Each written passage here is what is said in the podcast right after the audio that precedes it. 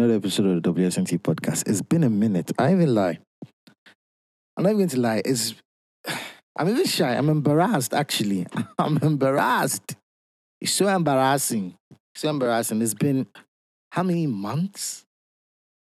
Man, but I have I have I have an explanation.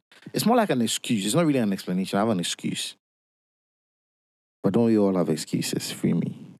What's up? How's everybody feeling? Um, getting to the festive season, you know, festive period. Um, not really seeing it. You know, usually you, you you can tell that it's it's getting to that Christmas period, that festive season.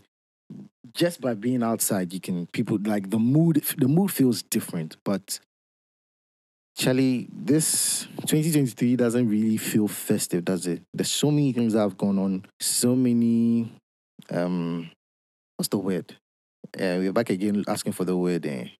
Anyway, but there's so many things that have gone on since the last time we spoke, guys. So many things. In case you've forgotten what this is, this is the WSNT podcast, and I am your host, Uncle Johnny. And let's let's let's give a, a brief recap since the last time we spoke. What's happened? So somewhere in September, right? Somewhere in September, I I think. I hope I'm not mistaken. Um, there was the there was the Occupy Julorbi protest that was held at I want to believe 37. I wasn't able to go myself, but I was an avid supporter and online retweeter and poster. Yeah, that's what I was. I was an online champion. Um, I think it was for two days or three days Thursday, Friday, Saturday, or Thursday, Friday. The first one was, it was bad. The Thursday one was bad. So many things went wrong from from optics. Um, police giving different um accounts of what actually transpired during the day. Charlie was so bad. Like I, I encourage everyone to actually go online to research like the events that happened or like the things that transpired during those two day protests. And I need to shout out the Ghanaian youth. To an extent, you guys are, have been brilliant, and your resilience and your resolve is something that we need to acknowledge and encourage. Cause we, you guys, you guys didn't know to the organizers, those who showed up, those who supported through sending funds, retweeters, posters, making like creating awareness of the fact of that the protest one is going on and the current unacceptable conditions um, the people of Ghana, the good people of Ghana, are we good people? Anyway, the good people of Ghana have been subjected to has been very appalling and very disappointing from people who we thought, or we, who most people, if we're keeping it a buck, who most people thought were going to save us from what we considered torrid times, right? But alas, but alas. Anyway, yeah, so the, we had the, the Occupy Julorbi protest 20. Let me tell you something about some an, an experience I had during the protest. So I think on the Friday when when you know when it rained and everything, you had this event thing and in my office where I work. And and I can be very honest with you that I was out of sorts.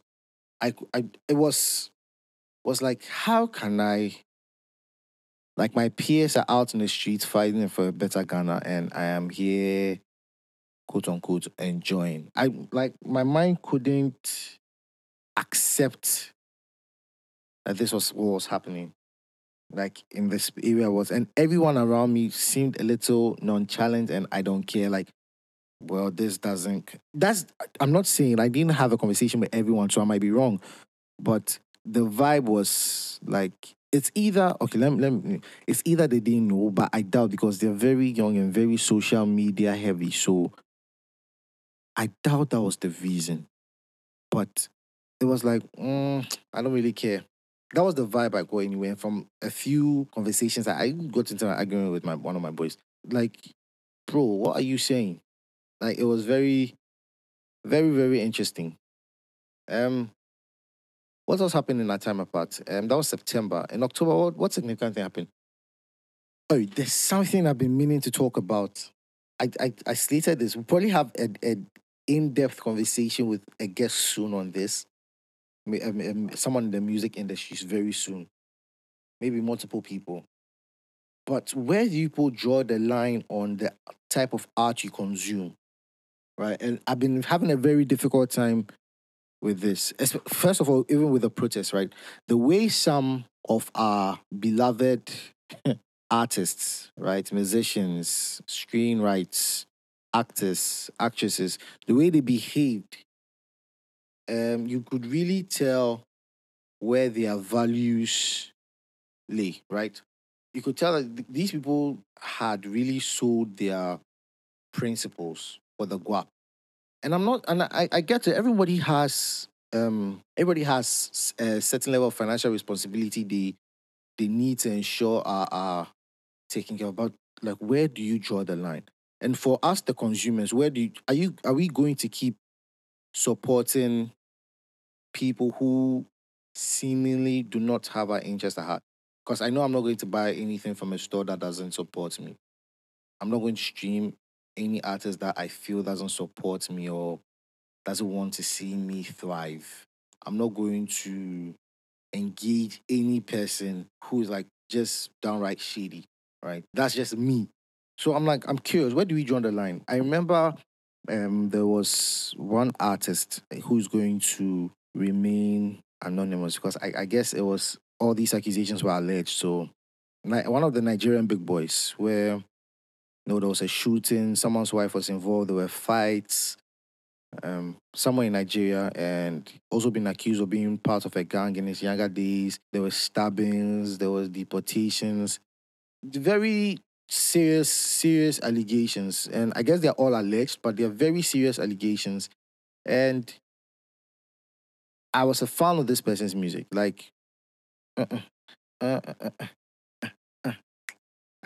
I'll probably give a hint to that. But once you get to know who these people are in their personal lives, does it affect how you view the music, or are you able to compartmentalize everything and say the art is the art and their personal lives is the personal lives? For me, it's very difficult to for me to do that. Right? It's very difficult to see this person is an asshole in his personal life, but his music is dope, so I'm going to support the music. You you see, like it's very, it's very strange. For me, it's easy. It's I, and I know it's easier when you don't really like the music, right? To say I don't even really listen to your music, like that." but consciously, I have made a conscious effort to not stream that person's music because I'm like, until there is clarity on what actually transpired and there is a resolution to these accusations where it's proven without or beyond reasonable doubt that this said individual is innocent, I cannot continue to support you. I wish you the best. There's no hard feelings to whoever is going to continue to support you in your craft because I'm an artist myself, eventually. The artist w- wants to eat. But if you're, from my personal, my like my principles and my own sanity and integrity will not permit me to support someone whom I know is willingly doing evil or wrong in their personal lives. I can't separate the music and the artist. Like the person and the artist, the music and the the, the art and the person. I can't separate the two. It's one person creating both. So you can't create good art and be an e- shitty person in, in real life. And I'm like, ah, he's a great rapper. But he's, he's one of the best exports from Africa. Oh, he's one of the best rappers in the whole world. Oh, he's a businessman. He's a mogul. Oh, he's a millionaire. He's a billionaire. Now I can't. I can't. I don't. Care, I don't really care about all that. There's some like life is really simple. If you ask me, life is really really simple. As a believer, it's it's really simple for me. There are certain guidelines I I operate with, and this not to judge, but I will not associate myself willingly to certain activities or people I feel are not going about this life thing the right way, especially when it's to the the detriment of others. Actually, I can't. I can't. and it's surprised. Like there are people who defend these people to the grave because beyond reasonable doubt, we say we all like we all can, or most of us can agree, majority of us can agree that R. Kelly did whatever they said he did, right? And he's he's guilty and all that. But you still find people defending R. Kelly and saying he's not. It's crazy to me. It's crazy to me. I'm not even. gonna- It's crazy to me. Anyway, I said something about being a believer. I'm right now. I'm just telling you why I've been away and everything that we're. This is a recap episode. This is a recap episode. We are back, and we're going to be here for a long while. Um, one of the reasons why I took a short a, a break, it's uh, we needed to like the team and I needed to figure out what this platform was really going to represent, right? Um, under the um the type of content on the, on the podcast space, um, we opted to go for social and culture because most of the things we're going to speak about are with regards to our everyday life, um, relevant cultural news, um, but the, the reason why we went for that and as opposed to Christian, um, in as much as that is what our core belief is, is because um, the world is large, right? And in as much as we're going to tell our stories, um, my lights just went out. My lights just went out. Can you believe it? Man, we'll be back. Um, I don't even remember what we were talking about too. anyway, to other news. I just turned 28. Woo woo! Woo woo! Yeah. Yeah. Getting cl- a little closer to 30. I'm looking forward to 30. I'm telling you, it's not even a joke. I'm I'm I'm keen. I'm keen. I had a conversation with a friend today. Shout out to Bouncing. Um, we're just talking about growth, age, um, perspective, values, hobbies, goals, dreams, progress, and it's Charlie. You, when once you're the, on the journey, yeah, I, I said this in a, a few episodes ago. Once you're on the journey, it's very difficult to see how far you've come and the progress you keep making. But when you take your time to like pause and just look back, and and you'd be amazed how far you've come, and it's just like Charlie. This one our God. This one our God. What else has happened? What else has happened? What else is new? Oh, I'll be remiss if I didn't speak. This is probably the last I'm going to speak about. And because, as you know, the introduction to every season is very short. You know, we don't do like some 25, 40, 30 minutes, just do like a quick 20 minutes and then we move. This is the last time we're going to speak about. So, recently, very recently, um, the verdict for the is it Energy Bank? I don't remember the, the banker, the, the guy who attends church at um, First Baptist. I think it's called Eugene or something. I don't remember his name, Nimako or something like that. And and his NSS girl. so the I don't I don't know the details of the case, but I do know that it was ruled out in favor of the guy, and the girl was um I don't know this pair reports in the news. You can't really trust our news cycles these days, but from the news media outlets, the reports were the case was ruled in the favor of the the the banker and the girl was um, charged to pay, I think, a fee of 10k to the guy. I think for legal fees or something. I don't know what, what the fee was actually for. And I saw the comments on social media, and I think the comments are very telling of where we are as a society. And I think everyone is missing the point that I, th- I think, regardless of what the girl's motives were for bringing this issue to the forefront and to public um, notice, I think we we don't hold our leaders to the same moral compass we hold every other citizen or every other person.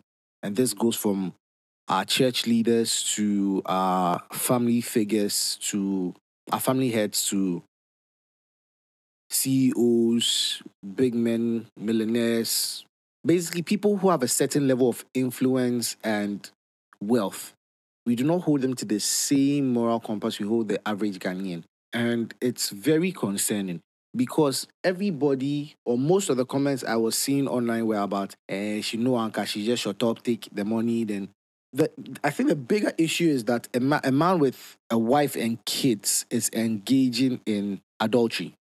And I think this is just my bias to the sanctity of marriage. It's, yo, you're married with kids, you're holding a high position.